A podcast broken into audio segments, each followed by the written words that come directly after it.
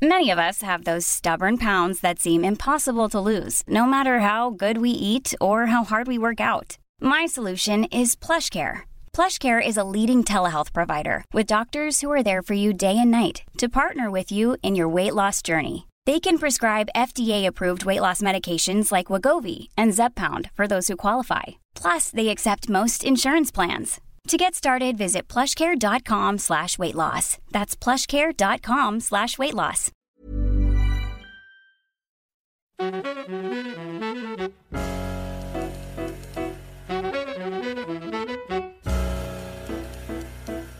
Bienvenidos. Esto es Fuera de la Caja. Yo soy Macario Schettino y les agradezco mucho que me escuchen en esta revisión de lo ocurrido en esta semana que termina el 20 de noviembre, el día que celebramos la Revolución Mexicana, ahora convertida en el Buen Fin. Como sabe usted, en esta semana, en este fin de semana, que es de fin de semana extendido con un lunes de asueto, se celebra la Revolución Mexicana y se ha convertido en un espacio propio para el comercio desde hace ya algunos años, en buena medida por gobiernos mexicanos que decidieron que convendría pues ir bajando un poco esta celebración de la Revolución Mexicana y aprovechar un fenómeno que en los Estados Unidos lleva ya muchos años. El día siguiente al jueves de Acción de Gracias es el que se conoce como el Viernes Negro, el día en el que muchos comercios que traían números rojos empiezan a tener números negros porque se vende muchísimo. Se ha convertido en un día dedicado pues a que haya ofertas y la gente pueda ir a comprar, y es algo que funciona bastante bien. Recuerde usted, es en el intercambio de bienes y servicios en donde realmente se genera riqueza, de forma pues que no es una mala idea, y a mí me parece que convendría que efectivamente la Revolución Mexicana no se celebre como se acostumbra. Porque, pues ya sabe usted, yo escribí un libro, 100 años de confusión, hace 15, tratando de explicar cómo realmente la Revolución Mexicana no existe. No hay un proceso revolucionario dedicado a tratar de sacar al dictador Porfirio Díaz para instaurar un régimen democrático y popular. No, eso no ocurrió. Hay una secuencia de guerras civiles que inician precisamente porque Francisco I. Madero decide lanzarse contra el presidente Porfirio Díaz en una elección en la que gana Porfirio, como era de esperarse, pero antes de que esto ocurriera, por si las moscas, pues encarcelan a don Panchito y ahí empieza un proceso que va a terminar muy muy rápidamente, en menos de 6 meses, va a terminar con el fin del periodo de Porfirio, un año y fracción que va a estar gobernando el presidente Madero infructuosamente, el golpe de estado de Victoriano Huerta y luego la guerra de todos contra todos, en la cual el término ocurre cuando los sonorenses acaban de matarse entre ellos y le dejan el espacio a un michoacano, Lázaro Cárdenas, quien es el gran constructor del régimen del siglo XX en México, un régimen populista sin duda. El gran creador del populismo latinoamericano es Lázaro Cárdenas. Bajo esa misma idea se creó el régimen populista de Getulio Vargas en Brasil, que no duró mucho, y el de Juan Domingo Perón en Argentina unos años después, que ese sí logró sobrevivir un tiempo y sobre todo convertirse en un movimiento político que después de 75 años prácticamente ha destruido Argentina. Aquí el presidente Cárdenas construye un régimen político corporativo, como eran los que estaban de moda en ese entonces, todos a imagen y semejanza de lo que había construido Mussolini en Italia, un régimen concentrado el poder en un pequeño grupo dirigido por una sola persona que subordinaba a toda la sociedad y la encauzaba, digamos, por la actividad a la cual se debería dedicar cada uno de ellos. La idea básica proviene del funcionamiento de la Iglesia Católica, la idea del cuerpo de la Iglesia, del cuerpo divino, en donde cada quien tiene una función que desempeñar, y eso mismo, por eso se llama corporativo, eso mismo es lo que se construye. El caso mexicano es el más exitoso de todos los corporativismos, porque a Cárdenas se le ocurre la idea de ir reemplazando a la cabeza cada 6 años de una manera pacífica, con un procedimiento que es que dependía esencialmente del presidente en funciones, pero en donde se escuchaba a los distintos grupos, todos ellos, insisto, parte de este sistema político. Los que no querían formar parte, pues quedaban totalmente excluidos. Se construyó, de hecho, un partido para enfrentar a este gran movimiento de la Revolución Mexicana, que fue el Partido Acción Nacional. Se construye inmediatamente después de que Cárdenas transforma el Partido Nacional Revolucionario de Plutarco Elías Calles en un verdadero partido corporativo, el Partido de la Revolución Mexicana, que tiene el sector obrero, el sector campesino, el sector militar y el sector popular. Unos años después, Miguel Alemán quitaría el sector militar, pero fuera de eso es esencialmente lo que Cárdenas construyó, lo que funcionó durante los siguientes 50 años, del 38 al 88, prácticamente sin dificultad. Ese sistema, pues, permitía ir sustituyendo a quien gobernaba. El gobernante tenía todo el poder. Cosío Villegas decía: es un régimen que consiste en una monarquía temporal hereditaria en línea transversal. Es decir, el que gobernaba era como un rey, tenía absolutamente todo el poder que el sistema podía procesar. Debía heredar este poder a alguien que fuera de otro grupo. Quien rompe esta regla no escrita es Luis Echeverría, que decide poner como presidente a un amigo suyo muy cercano, que nunca había hecho política hasta que Luis Echeverría lo jaló, que es José López Portillo. Esa ruptura de la forma como funcionaba el régimen empezó a poner en dificultades las cosas. No hubo contrincante para López Portillo en la elección de 1976. En 77 se hace una reforma política para abrirse un poco a la oposición. Viene la gran crisis económica de 1982 y pues quienes toman el control del PRI deciden empezar a moverse en una dirección opuesta a la que se había tenido anteriormente, mucho más cercana al mercado, a lo que estaba pasando en el mundo. Ingresamos al GATT en 1986, empezamos a resolver nuestro problema de deuda externa en 89, en 92 se empieza formalmente, aunque desde antes habían iniciado negociaciones informales para el Tratado de Libre Comercio, y quienes habían querido pues regresar al poder, los echeverristas, quisieron en 1988 que se les considerara y pues de la Madrid actuó como lo había hecho Echeverría antes y dijo: pues si ustedes se quedaron 2 sexenios, nosotros también, y le deja el poder a Carlos Salinas de Gortari. La elección de 1988, recuerda usted, Cuauhtémoc Cárdenas como representante del Echeverría contra Carlos Salinas en el partido oficial. Esa elección nunca contamos los votos completos, nadie sabe cómo acabó. Algunos suponen que ganó Cárdenas, no tiene mucha importancia porque a final de cuentas el que se queda con el poder es Carlos Salinas y es cuando inicia este proceso que le digo de renegociación de deuda, la negociación del Tratado de Libre Comercio, y México se convierte en un país un poco distinto. No en el fondo sigue siendo un sistema corporativo en donde pues se busca mantener la cercanía con estos empresarios construidos desde el poder, como Mussolini había hecho. Recuerde, esa es la esencia del fascismo, la subordinación de los capitalistas al poder, algo que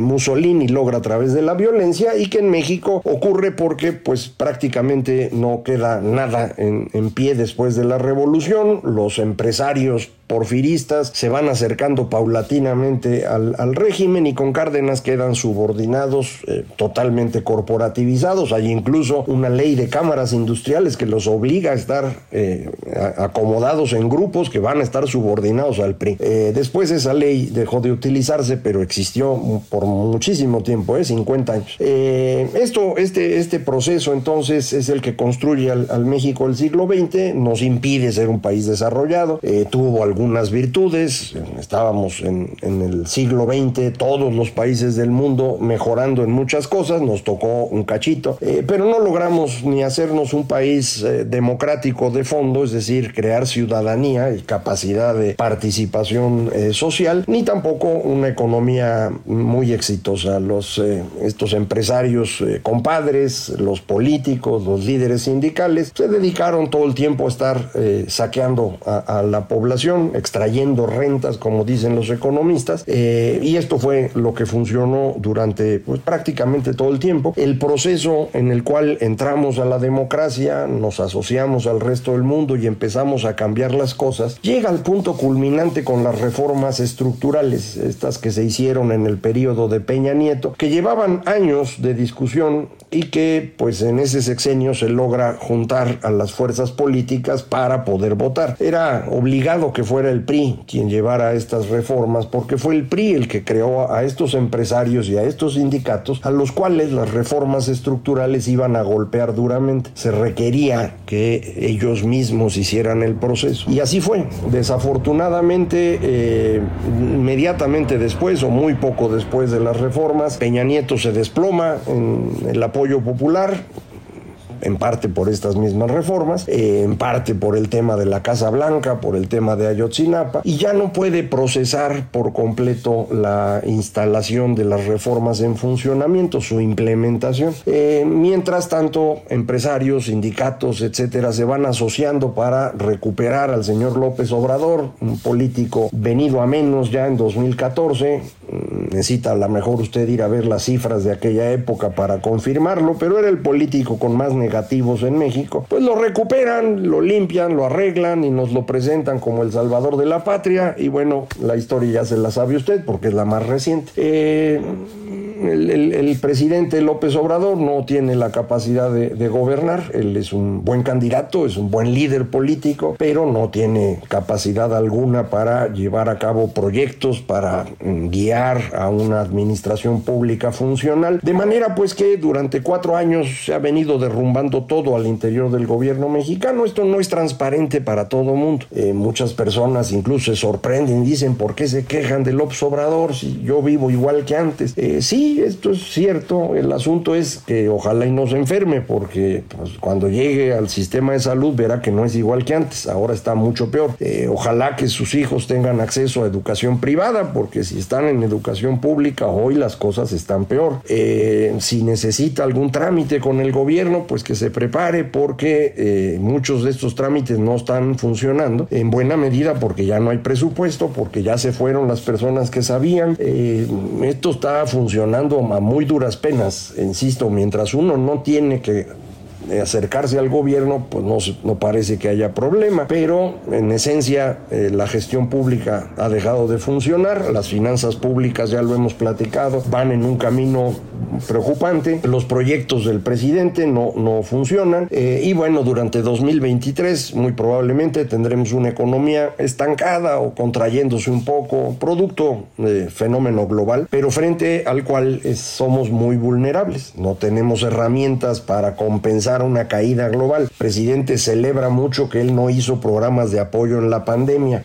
A pesar de no haberlo hecho, la deuda medida como porcentaje del PIB sí creció y no tiene hoy la capacidad de hacer programas de apoyo frente a una recesión global. De manera que no hay en este momento un gobierno, en los hechos no está funcionando. Milagrosamente los mexicanos ahí la vamos llevando, porque de por sí nunca le hacíamos mucho caso al gobierno, la mayoría de las personas atiende lo suyo y trata de ir sacando las cosas. Muchos empresarios han empezado a resolver los problemas a través de su organización, porque no hay forma de que desde el gobierno se les atienda, y confiemos en que esto nos dé suficiente para aguantar los 2 años que faltan de la administración. El presidente ya no va a hacer nada, está ahorita dedicado a tratar de sentirse bien. Se sintió muy mal el domingo pasado cuando fuimos muchos mexicanos a manifestarnos en contra de sus ideas en materia electoral.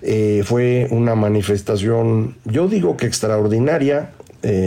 La cantidad no la podemos saber con certeza, nadie se puso a contar bien a cuántas personas fuimos, hay estimaciones del orden de 600, 700, 800 mil personas en la Ciudad de México y probablemente una cantidad cercana a nivel nacional, de manera que muchos hablan ya de 1,5 millones de mexicanos manifestándose en contra de la reforma electoral en el domingo 13 de noviembre. Debe haber sido una cantidad cercana a eso, no sé cuántos, porque el presidente se enojó mucho. Y entonces va a hacerse una manifestación a favor. Él la va a organizar para celebrarse a sí mismo. Yo pienso que es un gran error lo que está haciendo. no hay manera que le salga bien. Si tiene mucha gente, pero hay camiones de acarreados o reparten frutsis o cosas por el estilo, o tenemos evidencia, como ya hay, de que los están jalando obligadamente de su trabajo en el gobierno, entonces pues se va a ver mal. Si no junta mucha gente, se va a ver peor. No hay forma que gane, es decir, no hay manera que le vaya bien. ¿Por qué quiere hacer esto? Pues porque no se le ocurre otra cosa.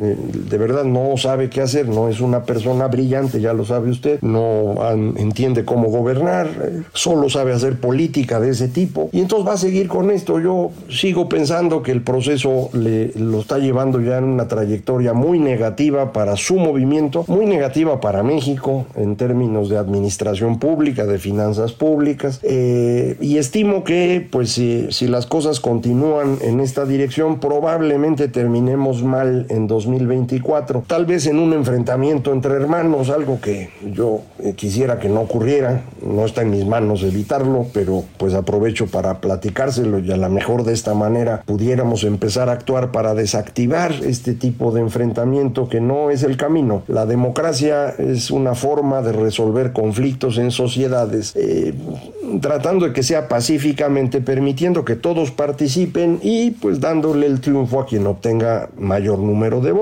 Para eso se necesita cumplir ciertas reglas y sobre todo que el conteo de los votos pues sea razonable. En México, la mejor forma que hemos logrado para contar votos es con los mismos ciudadanos en casillas, en donde pues un grupo de personas que viven en la zona se encargan de ser presidentes, secretarios, escrutadores, hay personas que vigilan, hay fricciones y todo, pero en general funciona bien una casilla, se cuentan los votos, se pone una manta, se llevan los datos al comité distrital, se junta la información y con eso sabemos quién ganó. Así es como deberíamos hacerle, no hay necesidad de mover ahorita nada. El presidente, insisto, no quiere arriesgarse a perder, quiere él controlar la elección, ya no va a poder, entonces podríamos llegar a un momento pues serio en 2024, en el cual también va a perder, pero se va a enojar y vamos a tener el conflicto. Entonces, esperemos que esto no ocurra.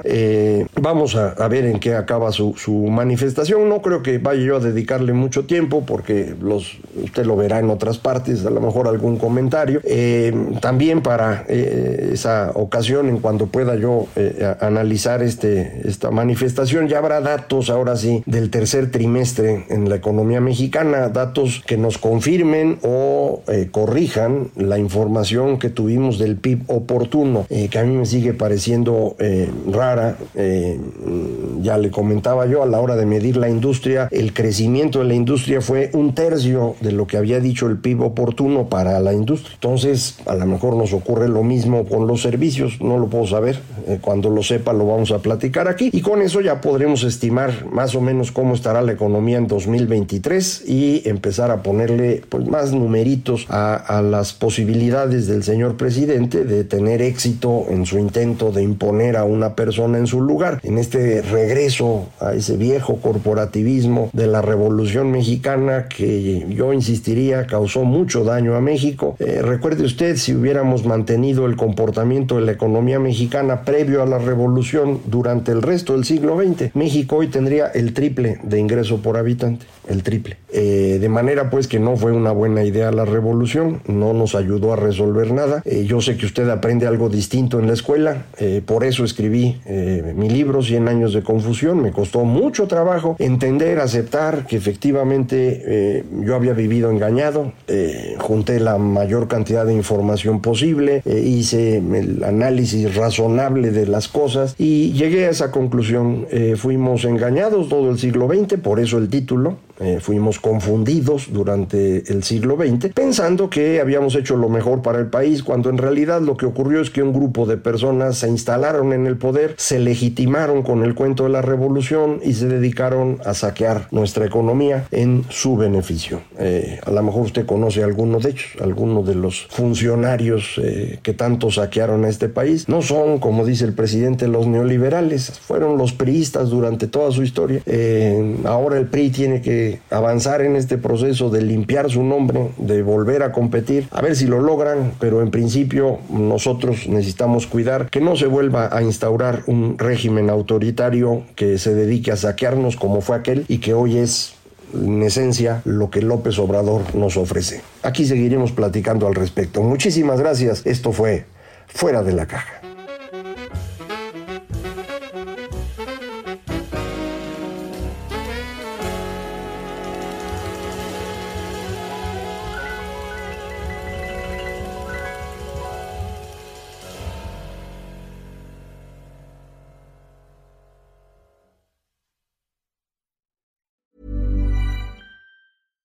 When you drive a vehicle so reliable it's backed by a 10-year, 100,000-mile limited warranty, you stop thinking about what you can't do and start doing what you never thought possible. Visit your local Kia dealer today to see what you're capable of in a vehicle that inspires confidence around every corner. Kia, movement that inspires. Call 800-333-4KIA for details. Always drive safely. Limited inventory available. Warranties include 10-year, 100,000-mile powertrain and 5-year, 60,000-mile basic. Warranties are limited. See retailer for details.